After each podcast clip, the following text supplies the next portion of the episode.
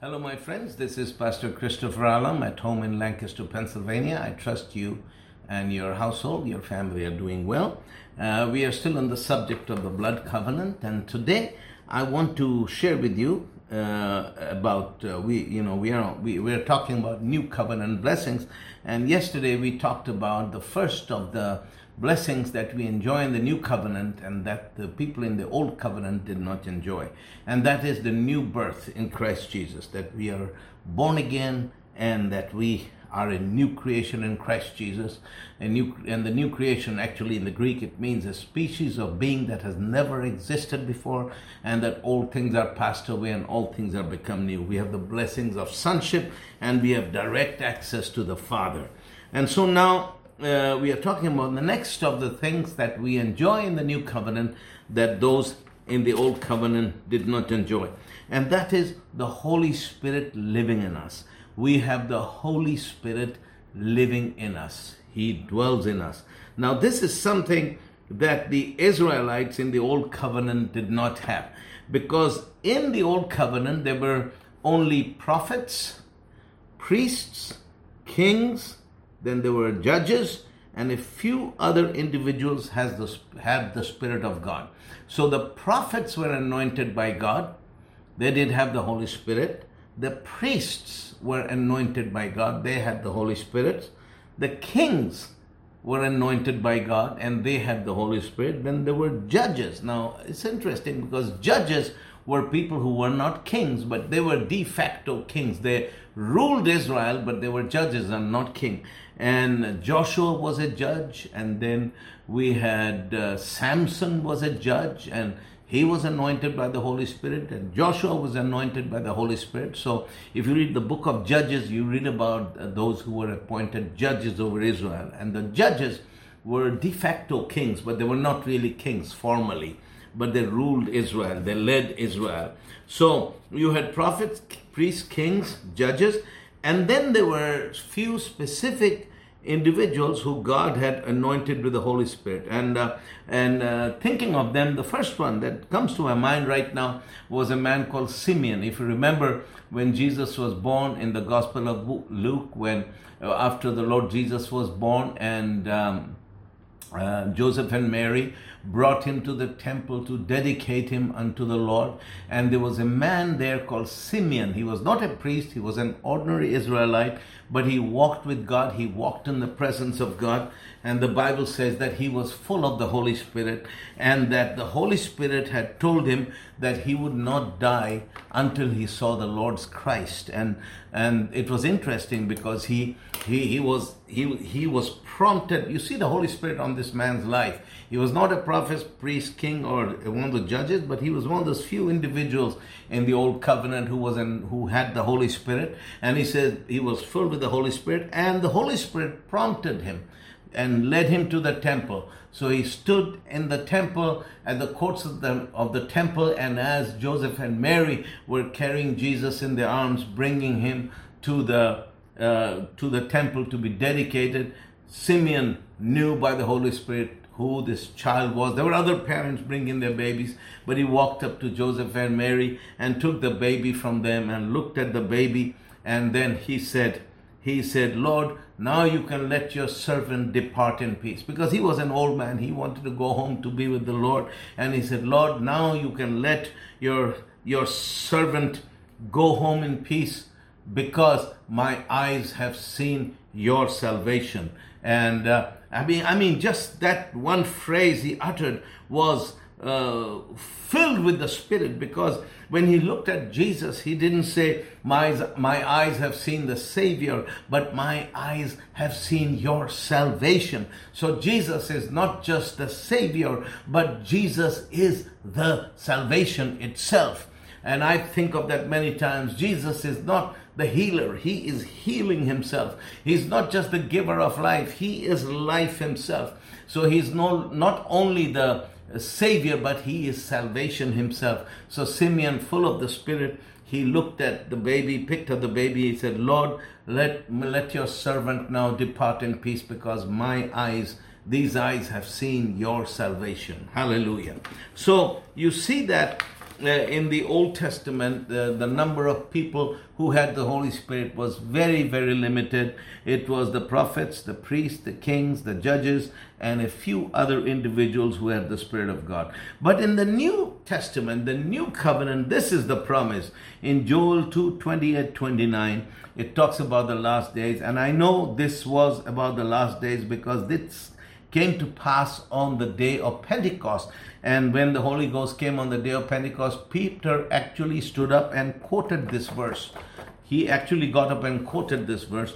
And he says, And it shall come to pass afterward that I will pour out my spirit upon all flesh, and your sons and your daughters shall prophesy, your old men shall dream dreams, your young men shall see visions. And also, upon the servants and upon the handmaids in those days will I pour out my spirit. So the new covenant promise, the old covenant, the Holy Spirit was upon a few chosen individuals, and uh, and then when the new covenant, it says, I will pour out my spirit upon all flesh. God is saying that He is going to pour out His Spirit not only upon a few individuals who are called to certain offices, but he shall pour out his spirit upon all flesh.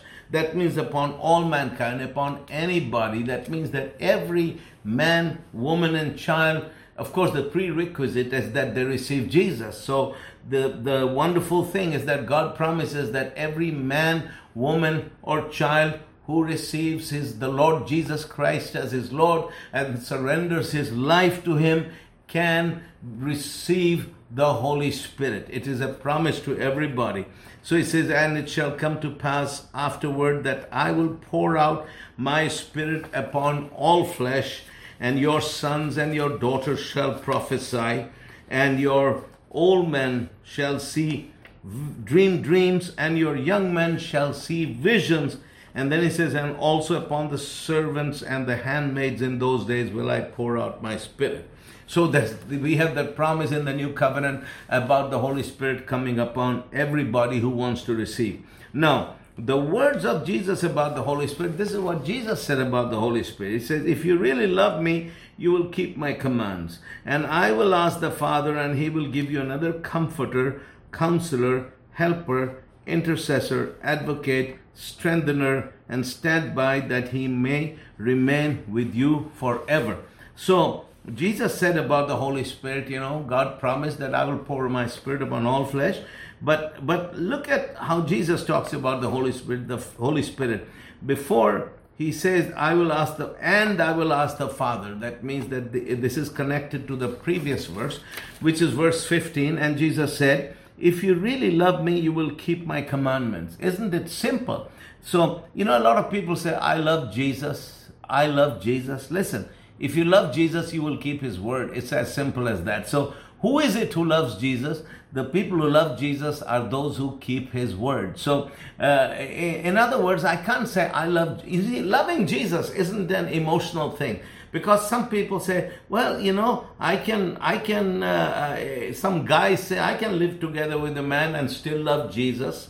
A woman would say, I can live with another woman and be married to another woman, and I can uh, I can uh, still love Jesus? Well, uh, to love Jesus means to obey his word, or I can commit adultery, I can commit fornication, and I can still live, love Jesus, or you know, you can't because, or, or I don't like to read the Bible, but I love Jesus. You can't do that because you see, a prerequisite to loving Jesus is to keep his word.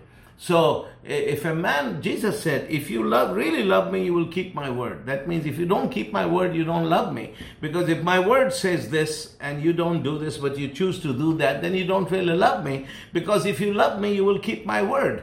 So it says, if you really love me, you will keep my word. That means that if we love Jesus, we will keep his word. Then he says, and I will ask you the Father, and he will give you another comforter counselor, helper, intercessor, advocate, strengthener, and standby that we may re- remain with you forever. So, the Holy Spirit is given to those who obey His word. Let's put it that way. The Holy Spirit is given to those who obey His word. So, I sometimes hear people say, Oh, He's spirit filled, but He lives in sin. I'm sorry, you can't be spirit filled and live in sin Because if you are living in sin, you're not obeying His word, so you can't be spirit filled. God couldn't have given you His Spirit because God gives His Spirit to those who obey, not to perfect people, but to those who live in obedience to His word. God, the prerequisite to receive the Holy Spirit isn't that you're a perfect human being, but it is that you love Jesus and that you love His word and keep His word. So sometimes when people say, oh, He's spirit filled, but of course He's not living for God. Listen, if you're not living for God, you are not spirit filled. Or if you're living, he's spirit filled, but he lives in sin. He's spirit filled, but he lives together with his girlfriend. He's spirit filled, but he has one problem. He has sex all the time. Listen, if you do these things, you are not spirit filled. Okay, I'm not being overly harsh. I'm just saying that a prerequisite to being filled with the Holy Spirit is that you love you love Jesus and you obey his word. And if you ever break his word you breach his word you're quick to repent and quick to make things nice right. And if you're if you're that kind of person your heart is set on obeying the word of God doing the will of God God will give you the Holy Spirit. So that's a prerequisite. So Jesus says if you love me you will keep my word and then I will ask the Father and he will give you another comforter. And I'm reading from the Amplified because the Amplified really kind of gives you the full meaning uh, in the Greek and says he's the counselor, helper, intercessor, advocate, strengthener, and standby. Standby means one who comes and stands alongside you, and that he may remain with you forever. That means if we love Jesus, we keep his word, God will give us the Holy Spirit, and he'll be our counselor, he'll stand with us, and he'll be our helper, he'll intercessor. Intercessor means that one who comes alongside to take a hold of it together with you. Advocate, advocate is one who speaks on your behalf. Strengthener, one who gives you power and strength, and, uh, and says he will be with you forever. Then says verse 17, and he's the spirit of truth. He's talking about this wonderful Holy Spirit. He's saying that he's the spirit of truth, whom the world cannot receive or welcome or take it to his heart because it does not see him or know or recognize him. So God is saying that I will give you the Holy Spirit, and He is the Spirit of truth. And the world does not receive Him because the world does not see Him or know Him or recognize Him. But you know and recognize Him, for He lives with you constantly and will be in you. So Jesus is saying the world doesn't recognize Him. World doesn't recognize the Holy Spirit, but He lives with you and he will he will be in you and then verse 18 says i will not leave you as orphans that means comfortless comfortless desolate bereaved forlorn or hopeless but i will come back to you just a little while now and the world will not see me anymore, but you will see me, and because I live, you will live also. At that time, when that day comes, you will know for yourself that I am in my Father, and you are in me, and I am in you.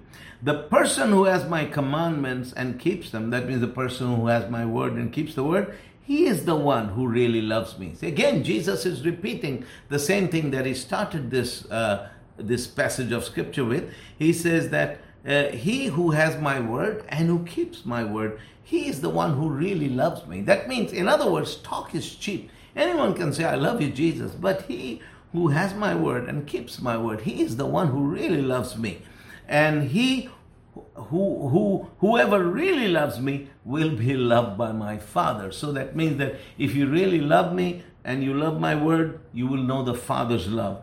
And i too will love him and will show reveal manifest myself to him. I will let myself be clearly seen by him and make myself real to him. So that means that if we uh, love Jesus, we will keep his word. And if we keep his word, he will give us his Holy Spirit. And then it says, he, he will also be loved by the Father, and I will love him, and I will show, reveal, manifest myself to him. That means that Jesus will manifest himself to those who love his word. He says, I will be clearly seen by him and I will make myself real to him. So there are many people who say, oh, I want to experience Jesus as real. I want to see his glory. You will. If you love his word and walk with him, you will see his word. You will know him and you will experience him in that way. Okay? So, uh, John 15, verse 26. And here it says, But when the Comforter is come, whom I will send unto you from the Father, even the Spirit of truth, which proceeded from the Father, he shall testify of me. So Jesus is saying when the Holy Spirit will come, he will speak of me. So the Holy Spirit will always point to Jesus. The Holy Spirit will always point to Jesus and will always testify of him. Then it says here, it says, Howbeit, when he, the Spirit of truth, is come, he will guide you into all truth. For he shall not speak of himself, but whatsoever he shall hear, he shall that he shall speak, and he shall show you things to come. It says, When the Holy Spirit is come, he will lead you into all truth. And he shall not speak of himself, but whatsoever he shall hear, that shall he speak, and he shall show you things to come. Now, let me let, let me stop here and pause. This has nothing to do with my subject, but it is important I bring this out. So, some people look at this verse, right?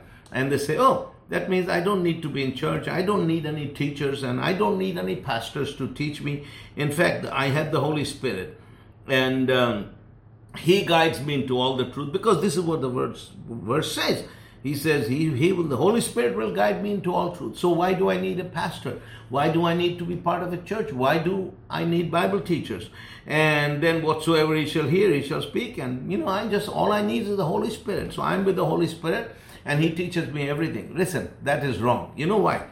Firstly, here is here are some rules about interpreting scripture. You can never take an isolated verse of scripture, right, and build your belief on that. What you have to do, you have to find other scriptures that talk about the same thing, put them together, and let the scriptures interpret each other. Let scriptures interpret each other and what then the scriptures say as they interpret each other, they come to a conclusion where all the scriptures say the same thing, and that is the correct interpretation. Because if you're in a situation where you have one scripture that to you in your mind says this, and then there are other scriptures that really don't say the same thing, that speak sometimes the opposite, then you're wrong. So, for example, when it comes to teaching us, right? So, here it says, that the Holy Spirit will come, He shall guide us into all truth.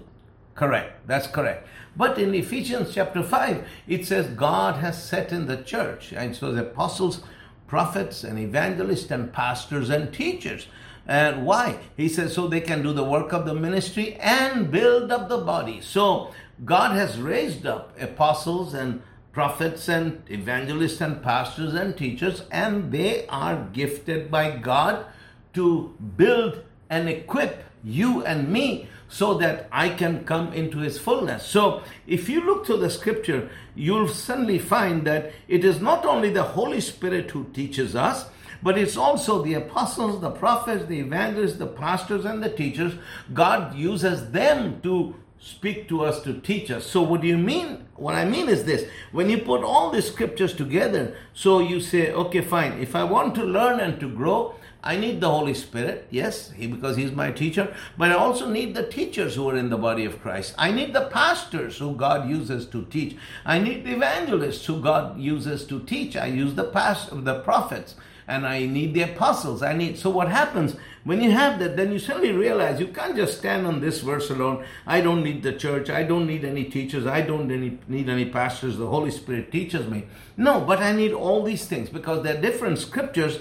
They talk about. It's like a diamond has many facets, and each verse, instead of giving you the whole truth, it gives you a facet of truth. So you put or take all the scriptures together and you put them together and then you have the full diamond. So one facet says the Holy Spirit is my teacher. The other facet says the I need the pastor who God has anointed to teach me, to bring me to perfection, to bring me to maturity. Then the other facet will say, I need the evangelist, I need the evangelist, then I need the apostle, I need the prophet, I need the teacher. So you put all these scriptures together. So the uh, the the way of really living the Christian life is you're filled with the Holy Spirit. The Holy Spirit is your teacher, and then you're part of a good church where they preach the Word of God, which is not political or traditional, but uh, where the pastor teaches the Word, and they have evangelists come in who teach and build up the body. They have apostles, they have prophets, they have Bible teachers, and so you have all these influence al- al- al- alongside you. Then it also says we should submit to one another. Then I have friends and my peers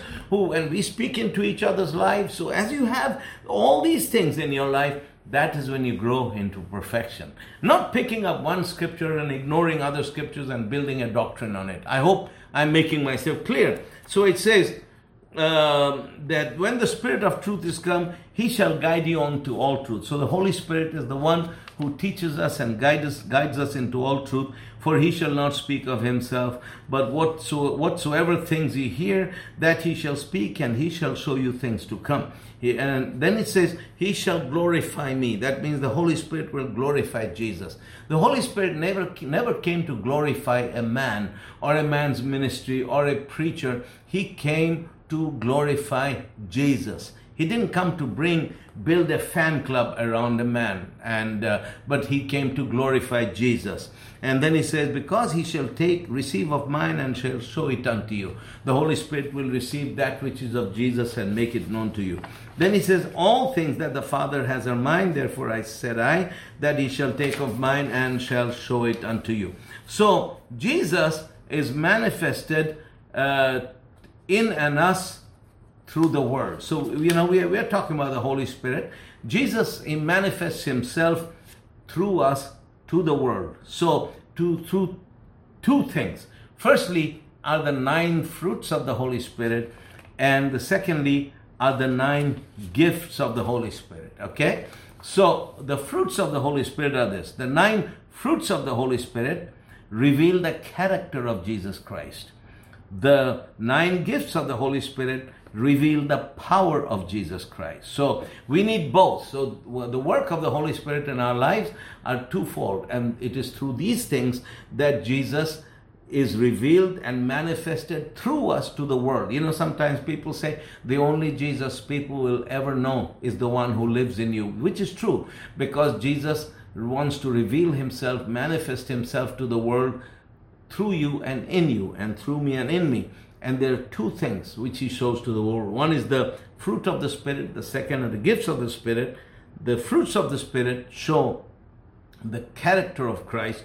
The gifts of the Holy Spirit show the power of Christ. Now, there's another difference between the gifts and the fruits is that the gifts uh, are are are put are just imparted right? For example, you got a Christmas tree, you put gifts under it. So you got this tree and there's wonderful gifts there, but the gifts under the tree are not grown from the tree, they are put there by people, put there by the family. So that's what the gifts are. Gifts are put there. So because the gifts are put there, the gifts say nothing about the tree, right? They just talk about the gift who person who put the gifts there.